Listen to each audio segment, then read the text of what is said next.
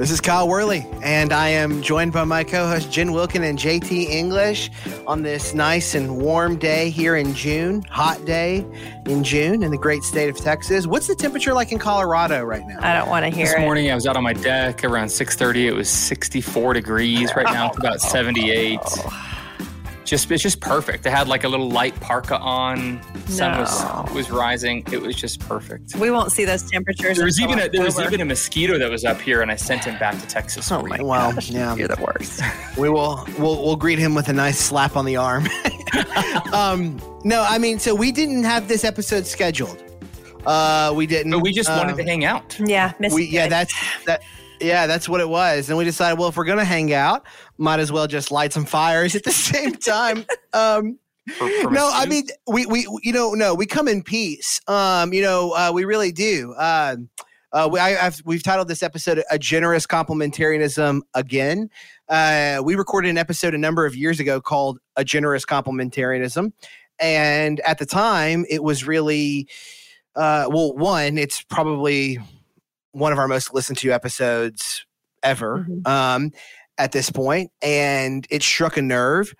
And we didn't, we did not record that episode. I remember we did not record that episode because the three of us were hot about something. We recorded that episode because there was like this is something that we have given a lot of thought to as a group Mhm. and we felt like you know what we we need to say this earlier than later in the life of the podcast so we recorded that episode and it wasn't like uh, our best thoughts on a on a, a random afternoon years of work had preceded that and relationships as well had preceded that there was a huge paper that had been at the church that we were at at the time a huge paper that everyone had worked on. It was there was a, a lot of conversations that had happened. There were institutional changes that were being made. And we were a few years into our collaborative relationship at that point, Mhm. and it just felt like hey we, we need to talk about this together for this audience. So why are we coming back to it? Well, well, and we were also experiencing that conversation. Yeah. It wasn't just that we had written a white paper and read the Bible, and tho- those things were important. It's that we were living the life of doing theology together and realizing the benefits of it. And one thing that I felt over the last few weeks, and as kind of evangelicals enters conversations around complementarianism again, and, and I, I, I want to say what Kyle said at the beginning. We're we come in peace, and we really desire to bring more light than heat to this conversation. Right now, there's too much heat Mhm. around this than there is charity and light and grace and opening the scriptures together. And that's what we hope this conversation is. Uh, but I, I remember ex- feeling, oh my gosh, we've already had this Mhm, conversation. Like mhm. the thing they're talking about, we've done, we've Mhm. talked about. Doesn't mean we're right about everything. Doesn't mean we're further along. It just means that in God's grace, we've we've had the opportunity to have this conversation before. And and I just I wanted to express my gratitude to the two of you of and what a joy it's been to have this conversation as friends and as brothers and sisters and say like what does god's word say about this and then seeing other people in good faith try to enter the conversation too i kind of thought how might we help them think Mhm. about this and how, how could we how could our conversation help brothers and sisters who who are entering this conversation in good faith Yeah. I think for me, as a woman in visible leadership in the local church and also outside of the local church, this most recent round of chatter uh, about women uh, has been probably the most jarring because I think I've.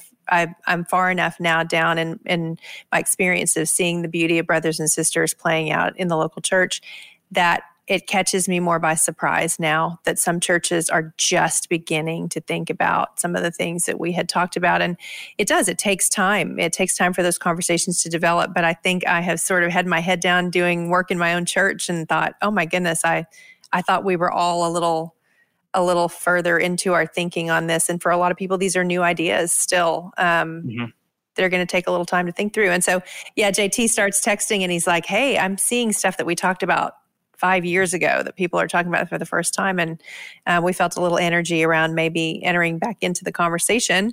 Um, I, I would say, JT, I, I do think we fur- we're further down the road in terms of the amount of time that we've spent thinking on it. It doesn't mean necessarily that our conclusions are where people who are further Right. down the road are going to land, but you can say that at this point they're measured conclusions. Yeah, absolutely. That, that's exactly right. I just want to have an invitation, and you're doing this, Jen. I want to have an invitational posture to say theology is a lifelong Yes. subject. Yeah. And I have believed things in my life that I no longer believe, and I believe things now that I didn't five years ago because I'm learning and I'm growing. And uh, I want to invite people into that task. Yeah. That doesn't mean that we don't hold hold things convictionally. We do. There are things that we hold with tight fists, and we say we would die for these things. There's other things that we would say.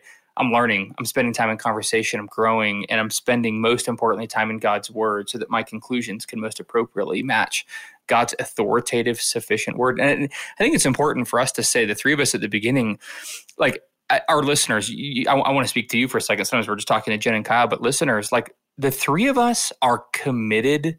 Like we can be concerned about conversations like this because we think that how are they going to read us? You guys need to know that we are committed evangelicals broadly reformed, evangelical. We believe in the authoritative, inspired, inerrant, sufficient, canonized Word of God, and we want to give our lives to it. We want our conclusions to match it. We want our ecclesiologies locally uh, to be in accordance with it. We want Jesus Christ to be proclaimed crucified every single week in the life of our local churches. Mm-hmm. We also want to enter these conversations and say, where can we grow? Where can we get better? How can we mm-hmm. learn? And and we just want to do that with you because we feel like God's given us an opportunity to have a public conversation here that we want to invite you into as well. Yep. Yeah, and we're and and and we and we would consider ourselves complementarians. Mm-hmm. Oh, w- yeah, yes. So I mean, i it's I've like, actually got the laminated card in my wallet. You see right, of course. well, I'll just say at the outset because I do feel like I have to clarify this more often than I wish I did. But like, I'm not preaching at the village church. Like, I'm not I'm not a pastor. I don't preach. Like we literally got a phone call a couple weeks ago where uh, I didn't. It didn't come to me. Thankfully, I don't have to answer the phone for these things. But it was someone who was just out of her mind, upset that her church was going to do one of my Bible studies because clearly I was preaching on Sunday at the village and was a pastor and had a vote in the elder room and it's just fake news. I mean, but you can see how there's enough energy around this that people don't care to investigate. They just they just think oh my gosh exactly what everybody said is happening and so you know all mm-hmm. the all the slippery slope language that we've talked about previously really um, is more or less designed to shut down conversation and so we're just yep. saying hey let's see if we can't talk about points on a line instead of nope nope if you if you say this then it's a slippery slope toward this um, let's have a more measured discussion of it yeah. Well, let's start here. In the last month or so, there's been renewed chatter about men, women, office of pastor, gift of shepherding, teaching, preaching, churches, leadership, ecclesiology, complementarianism.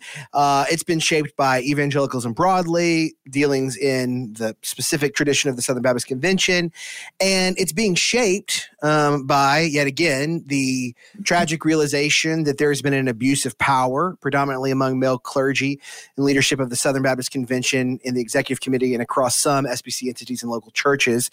Uh, and that is compounding the reflection on this question. It's certainly, it's certainly in the, they're in the air at the same time and they are influencing one another. We, have a vested interest in this conversation that goes before all of this, that predates mm-hmm. the last six weeks or the last six months of a news cycle. And we just want to talk about it. We're not going to retrace all our steps. If you want to hear our first and probably some of the more like 101 stuff, I would encourage you to go back and listen to our first cut of generous complementarianism, the first episode we did years back, you'll get a lot of the more tectonic, structural, some of the theological and biblical arguments on some of the key text. We're, we're not going to dive too deep into all that stuff here because we have mm-hmm. before. Uh, and a lot of our reflections here are going to be more top line stuff that's sitting on those conclusions uh, that that all of us have done significant work in and has been published and is available in various formats. So you can check that out. So if you feel like, well, why aren't you guys dealing with headship passages in First Corinthians? Well, that's not what we're doing here. Mm-hmm. We've done that elsewhere. Mm-hmm. We're going to talk about some of the more pressing things. And one of the key ones has been what is a pastor? Mm-hmm. That has been, that that question has been coming up for some churches. Um, there are some traditions that will heavily regulate the use of language. Um, the free church tradition uh, or church uh, or denominations and traditions that tend to privilege local church autonomy.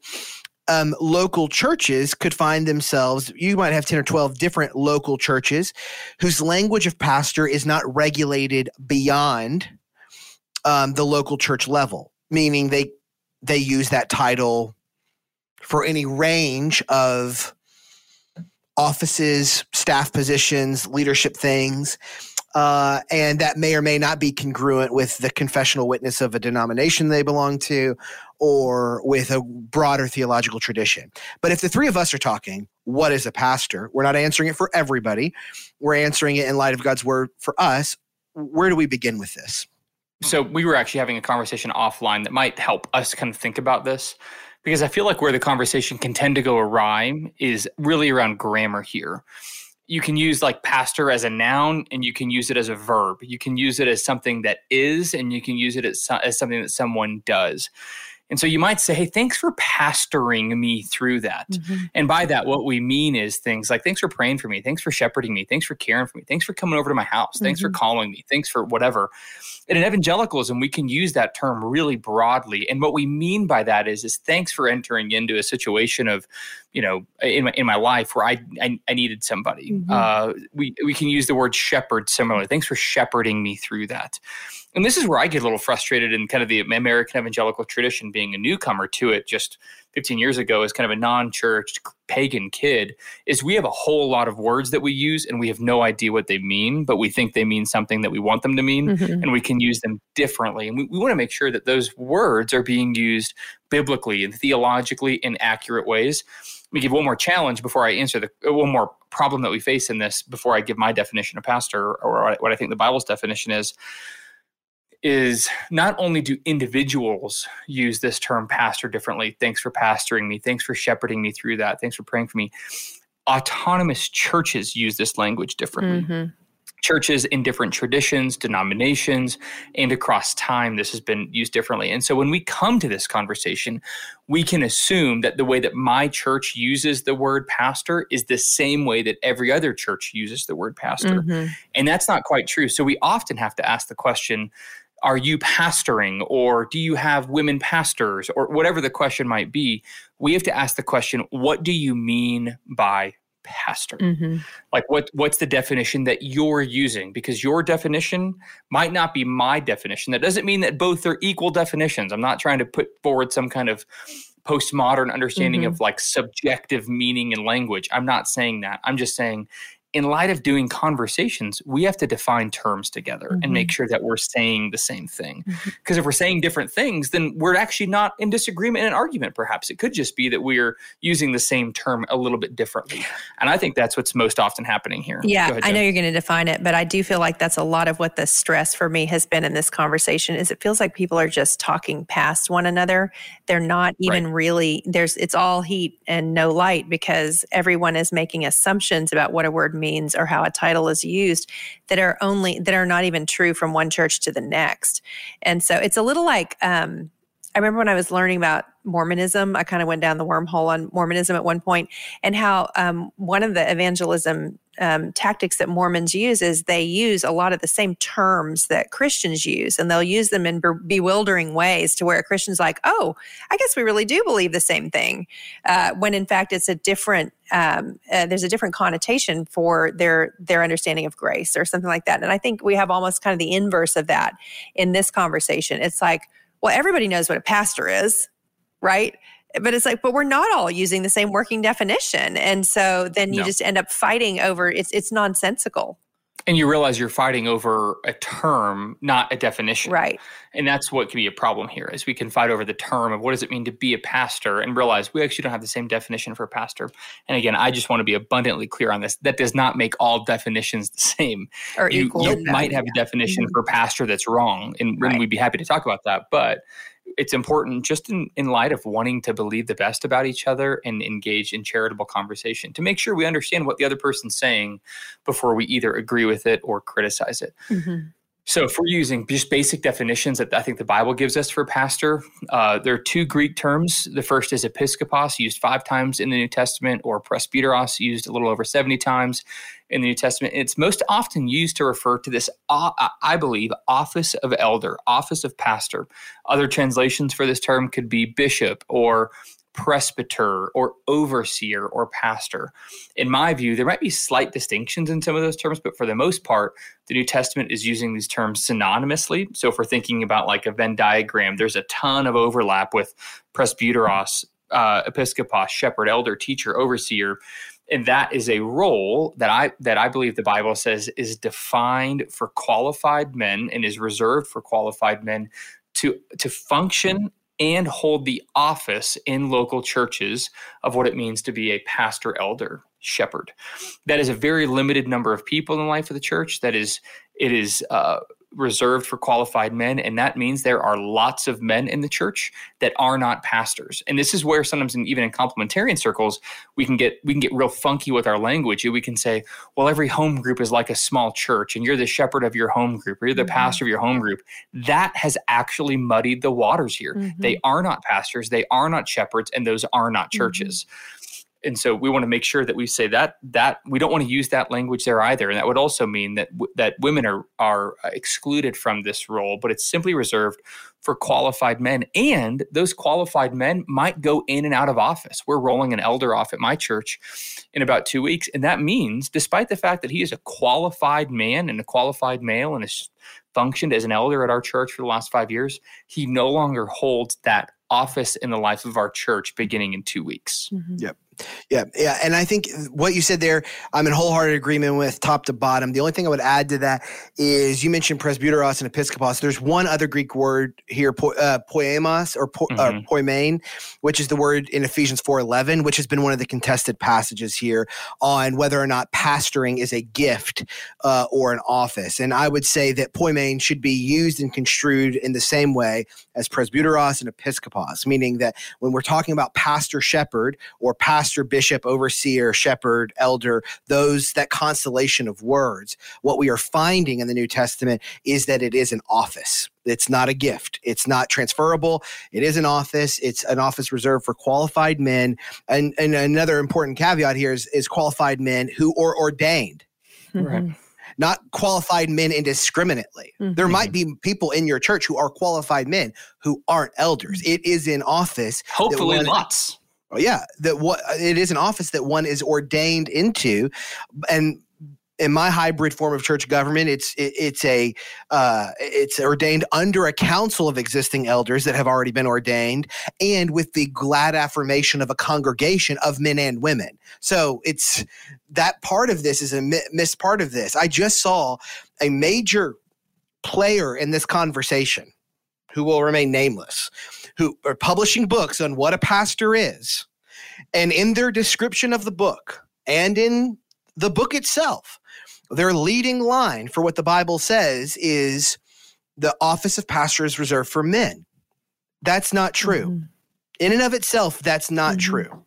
The office of pastor is resa- reserved for qualified men. Mm-hmm. It's not reserved for men indiscriminately as a result of gender.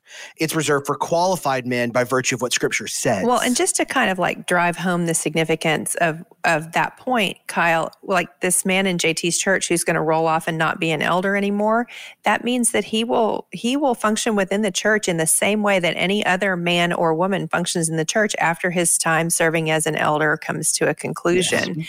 And I think that kind of like helps you understand what we are and are not saying.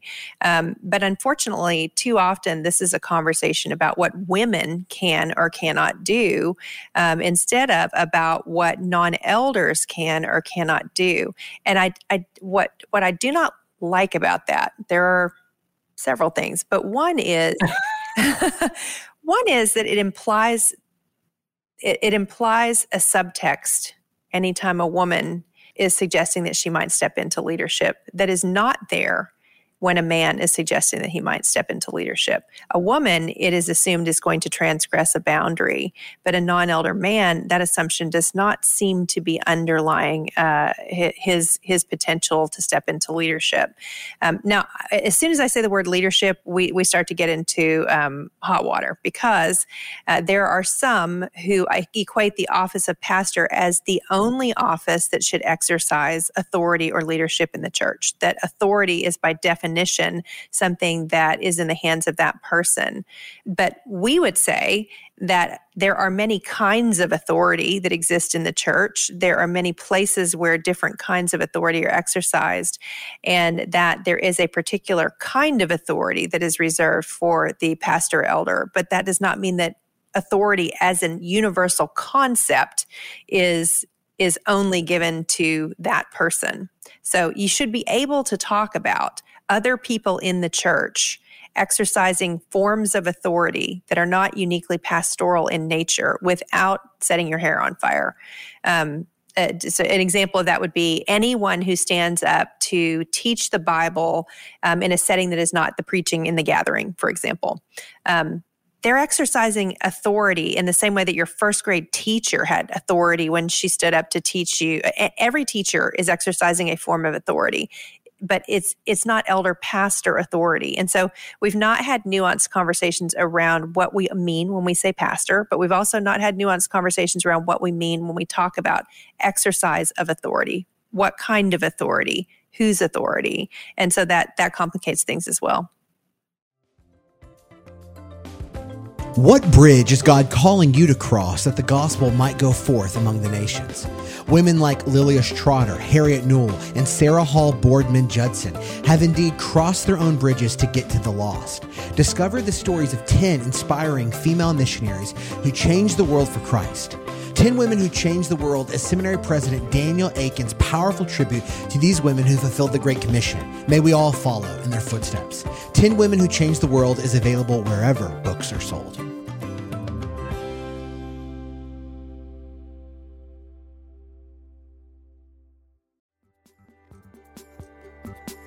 The CSB Life Counsel Bible provides biblical counsel and practical wisdom for pastors, ministry leaders, counselors, parents, couples, and any individual seeking practical wisdom through the application of God's Word. It includes more than 150 full length articles on a wide range of topics and tough issues from respected Christian counselors and scholars.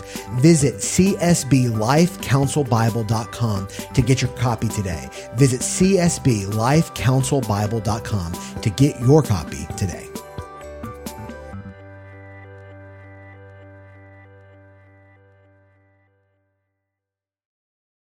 It certainly does because um, part of this is um, part of the confusion over the execution of pastoral responsibilities is the misuse of the pastoral title. Mm-hmm. That's a part of it. Mm-hmm. That's more of a problem of the regulation of local churches not appropriately regulating the use of the title of pastor. So then, you know, you've got a creative arts pastor and you've got a student pastor and a kids pastor and an administrative pastor and a facilities pastor. And I'm not saying that somebody could not be both a pastor mm-hmm. and in charge of facilities in the life mm-hmm. of a church.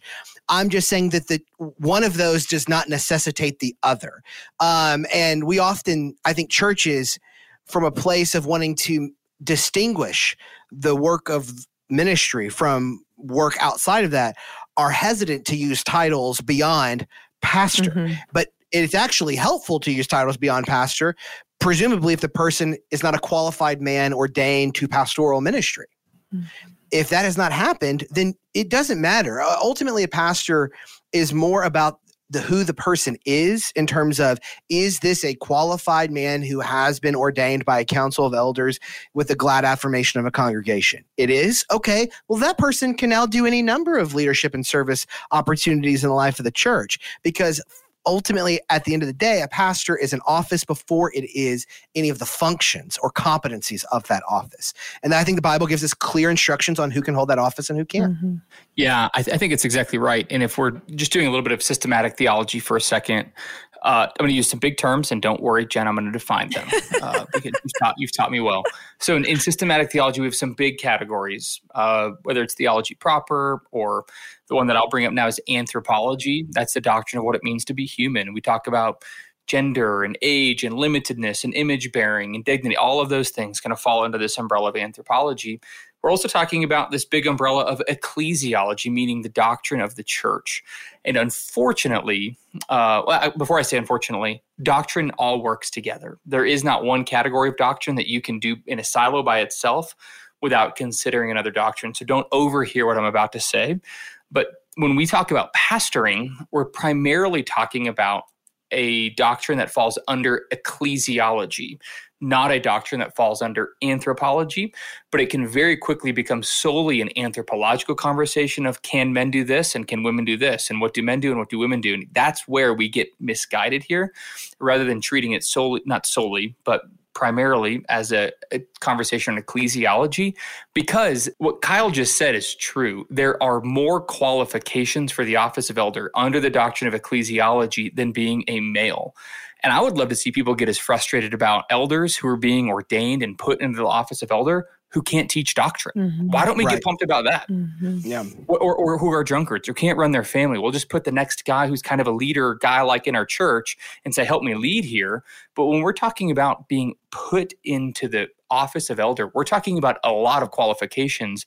Being a male a qualified male is only one of them. Mm-hmm. There are lots of other other things that seem to just fall by the wayside here. Mm-hmm. Oh, absolutely. That's you're exactly right, and it exacerbates the problem because uh, with the diminishment of the off that office and what is required to be in that office, it then makes it feel like well, it is a flimsy office, and really anybody could fill it. And then I think the burden of proof is on. I, I think the burden of proof truly is not on egalitarians in this issue. I really don't think it is. I think it's it's on committed complementarians to say if we are so confident about what's required for this office, then we should be extremely diligent about who holds it.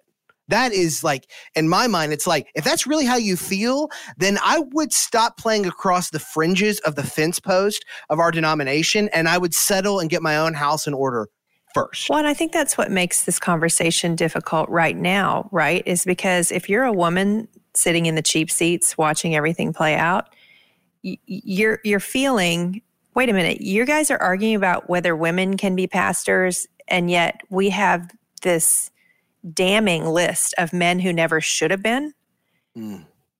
You know i mean it's just it's hard it's hard for women to absorb that and it's not because they want to be pastors it's because they can see the disconnect in the thinking of like wait, it's women that have to be, you know, um, that have to be controlled or, or, or, kept from taking something that isn't theirs. Like the, the history of church leadership is more often about men uh, who have needed to be held in check and not take what isn't theirs. People who weren't qualified who stepped into the pastorate. Yep that's you're, you're right. So we've talked about how the title's misused. We've talked about what is a pastor who can be a pastor. How does you know there are some who are looking at it and go well, hold on. It's not like we're saying that only a pastor can exercise ministry. Doesn't the bible say pastors are to equip the saints for the work of ministry? So are we saying only pastors do the ministry of the church how does this office of pastor relate to the fact that God has invited and made his word accessible and the, the spiritual empowerment by virtue of the work of the Holy Spirit to read and rightly interpret and to teach and to care and to lead and to serve, not just the prerogative, privilege, and powers of a pastor, but of the whole of a local church? How do these two things relate to one another? Right? Can I not teach the Bible because only pastors are supposed to teach? Can I not lead in my church because pastors are supposed to be qualified men who are ordained to lead? Is this what's is this is this what we're supposed to read from all this? I would prefer if you stopped teaching the Bible, Kyle. you and many other, you and many others. While, while, you're asking the question, no, of course not. Kyle's one of the best teachers I know. No, of course not. the The Bible has command after command after command for all people to go make disciples. Mm-hmm. Whether we're talking about the priesthood of believers in the New Testament, or even giving some of the the shadows that we see in the Old Testament given to Israel and the priesthood of of what it meant to be an Israelite, given to the the, the kings and queens of Israel, mm-hmm. so to mm-hmm. speak, which meant every image bearer who is a, a dynastic ref, reflection of who God is and what God was doing in the world. That was not just meant for Pharaoh to be an image bearer, but for all of us. And so, one of the things that we need to be reminded of is that reflecting who God is in Christianity has been democratized to all image bearers. Mm-hmm. There are not some of us who get to image and represent and reflect God more than others. We all have the opportunity to do that. And that's what the Reformation was really trying to recover in the priesthood of believers. Luther had mm-hmm. lines like, you know, if God's called you to fix shoes, don't stoop to be a king and do it for the glory of God.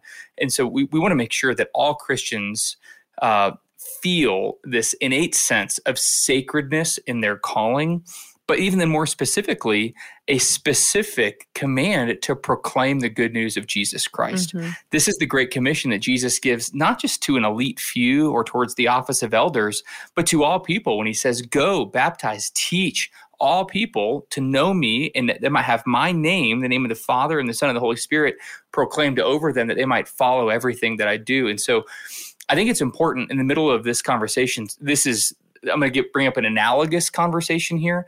Uh, one of the things that we talk about in active learning environments is good teachers want to eliminate the, the the expert amateur divide. We're trying to help people mm-hmm. grow, not create an expert amateur divide. And that's the same thing we want to say here with pastoring. Is pastors are not meant to create distance between them and the congregation, but actually mm-hmm. help the congregation know their own spiritual gifts to make God known in their unique ways uh, and in their unique contexts. I think that that's a big point. I was thinking about this last night, knowing that we were going to have this conversation today. That there are those both in the pews and in the pulpit who have enjoyed the expert amateur divide and who have desired for it to grow and not shrink. Um, and when the people in the pews are like that, they're essentially saying, as Israel did, give us a king like the nations. When they want the pastor to um, be the big deal, you know, when they want the church to be all about him being awesome. And then when he simultaneously buys into that, uh, it's no wonder that we see burnout and we see the some of the failures that we do because no one is meant to bear that you know? No one's meant to bear that and it can be a it can be a sin on both sides of the equation. I don't think that it's just pastors who are saying you know what? What i do is really the secret sauce on whether this church rises or falls. I think the people in the pews have also said yeah and that's what we want. We want you to be the shiny you know the shiny personage and the rest of mm. us to just bow down and and follow what you say.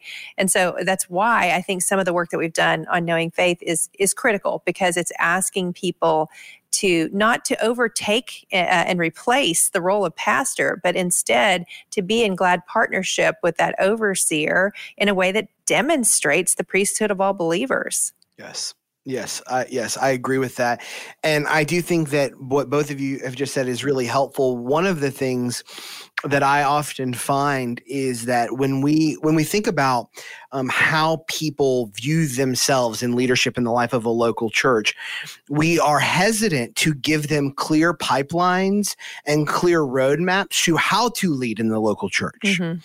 and we tell them they are leaders. We tell them they, they, they, we need them to serve, we need them to lead, and we don't give them any roadmaps on how to do that. I think one of the things that really could be very helpful in the life of local churches, particularly where there is uh, confusion over what a pastor is, is to talk to your people about how you raise up leaders, how you evaluate leaders, and how you deploy leaders mm-hmm. and to invite them into a clear uh, process. I think sometimes uh, in these, there's a lot of churches um, that seem to have a pastoral process that really involves I'm a dude, you're a dude, so let's all be dudes together in this room, and we'll meet up every it's other week. Dude, it's bro, bro, yeah. Bro. It's just it's like it's like dude, bro. It's like the that that you and and I think the church is left to wonder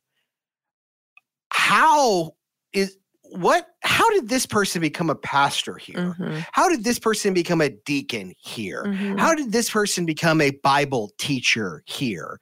Did is it just like that they were likable and proximate? Mm-hmm or who they knew.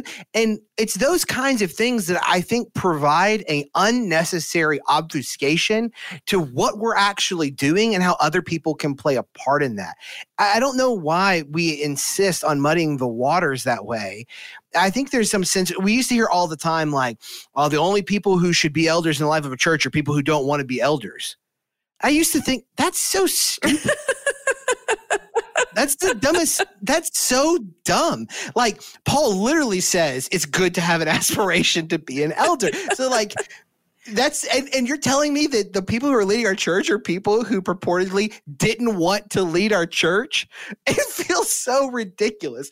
And it's just like all of these little aphorisms have been retweeted into the collective consciousness of evangelicalism and it is it's created such a confusion over who are pastors what do they do? Because in as we've said before if you're asking me what is, what can somebody who's not a pastor do? Or what can a woman do? If that's the question what can a woman do in the life of our church? My answer is anything that's not reserved for the office of elder. Anything that's not reserved for the office of pastor. It's on the table. I'm sorry, Kyle, but you have used the term obfuscation and aphorism, and you are now banned from speaking in the microphone for a period of 30 seconds. Yeah, I defined my terms, Kyle. Yeah, yeah, yeah. I, so I do think, yes. yeah, I, I, do think like for the for the pastors who are listening to this and they're thinking through their own org chart or their own structure at their church, I think one of the things that is important for you to be aware of is that women in particular know when the title of pastor is being handed out just for grins. You know, when it's sort of just a, oh, you know what? Let's call him a pastor. Like they they see that that is not hidden to them and so um, it's really important to nail down who what, which roles in your in your structure require to be filled by a pastor elder and which don't and then have a consistent usage of the title and i would just add to that that if you feel like getting into fights about this with people it is so important if the church is going to be known for respectful dialogue with one another. And I do so hope that I live long enough to see that be our reality. But if we're going to be known as those who are gracious and civil in our speech, it means that we would not start a conversation about this without clearly defining terms and at least understanding where someone who is saying something different is coming from and make sure that we understand even the nature of our disagreement before we enter into dialogue about it. That's, That's exactly right. Okay, let's let's land here. How this conversation? I thought we were in the intro. what do you need to share with us, JT? Exactly. yeah, exactly. I've, I've been waiting. I've got. I've got it. I've got it. I'm, I'm ready. You just ask the question. I'll be ready to go. No matter what you ask, I'm going to say whatever I want. Well, that's I've learned that the hard way. Um, so this conversation on the pastoral office, men, women, in the life of the church is not happening in a mm-hmm. vacuum. Mm-hmm. It's not like it's the only thing on like up for discussion. Um, it's happening alongside other conversations among evangelicals and Southern Baptists. Conversations like um, how to how do we create situations that are healthy for vulnerable people mm-hmm. in our mm-hmm. church. How do we regulate and quality control when there is abuses of pastoral mm-hmm. office mm-hmm. how do we care and make uh, and repent and make restitution for wrongs that are committed by pastors within our churches or our denominations how do we um, avoid major icebergs that could topple our reputation and our witness and our integrity when it comes to care, uh, particularly when there is an imbalance of power, as there is often between men and women in the life of our churches. So, how should some of those conversations shape the way we approach these questions? Because they should. Yeah. So, first of all, if over 50% of your church could not hear, they were deaf you would think about how you were doing ministry uh, with that top of mind, right? You would not ignore that over half of your church were deaf. Um, so if half of your, if over half of your church were Spanish speaking, you would not uh, make no accommodations to to recognize that that was the lived uh, experience of over half of your church. And so when it comes to questions that are um, that are uh, more heavily uh, raised about uh, women. So, issues of vulnerability, issues of abuse. We know that statistically speaking, women are targets of abuse more frequently than men are. Women make up more than half of your church. And so it makes sense that in the same way that you would want to hear from the deaf community in your church, or that you would want to hear from the Spanish speaking community in your church if they made up a majority of those who are coming, that you would want to make room to hear from this population that are in your church who are eager to be of help in navigating issues that are particularly painful uh, or challenging for them. And I think that what we've seen instead is how can we make sure that women don't get out of the box? And so I know that the the conversation around women being pastors is much more than that and there are good conversations to have around it, but the timing of this popping up when this other issue of abuse and misuse of power is the one that is on the table, the timing is difficult. It's hard. And it, uh, it feels a little suspicious yeah. to me. It feels like a misdirect. It does, and it feels like, and I, I, think that's right. You know, I was saying before we jumped on it, it feels um, seasonally inappropriate. Mm-hmm. Um, I think about like uh, Ecclesiastes. There are seasons for things. There are times in which it makes sense to do one or the other. And the question here is not whether or not uh, uh, the thing is, truth is evergreen. It, it's not seasonally confined. We're not suggesting that truth should be mitigated season to season, but there are some things that maybe when you would pick up a, uh, you know, you, you'd pick up a megaphone and put it to your mouth you know you might choose to say one thing over another because of the immediate and urgent needs of the situation. I'm sure that the people when they were fleeing the titanic somebody could have got up the megaphone and said hey please as you're running please uh, make sure you tie your shoes. Wouldn't want you to trip uh, but they had a bigger concern that was going on, which was getting people off of the Titanic. Um, and so I think that right now, in the midst of a conversation that where there are other things that are going on, it might be okay for us to say, yeah, we do think this is important. We think it's true, even. We even have mm-hmm. confessional documents that state it clearly. And we should really make sure that we understand what our principles of participation and agreement are. And you know what? We've been kind of allowing that to go unaddressed. And now that this other thing has shown up that we really need to deal with, and it crosses over with a huge group of people that are involved in the other conversation, maybe we should hold off on that for just a little while longer, you know? Well, I guess I get to follow up that with whatever I want to say now, which is fun. Uh, that's good. Uh, I think this is important. I would love your feedback to see if you. I think you guys will agree with this. Um, I've been trying to think about how to say this the right way, so I hope it comes out in a way that doesn't feel like verbal vomit.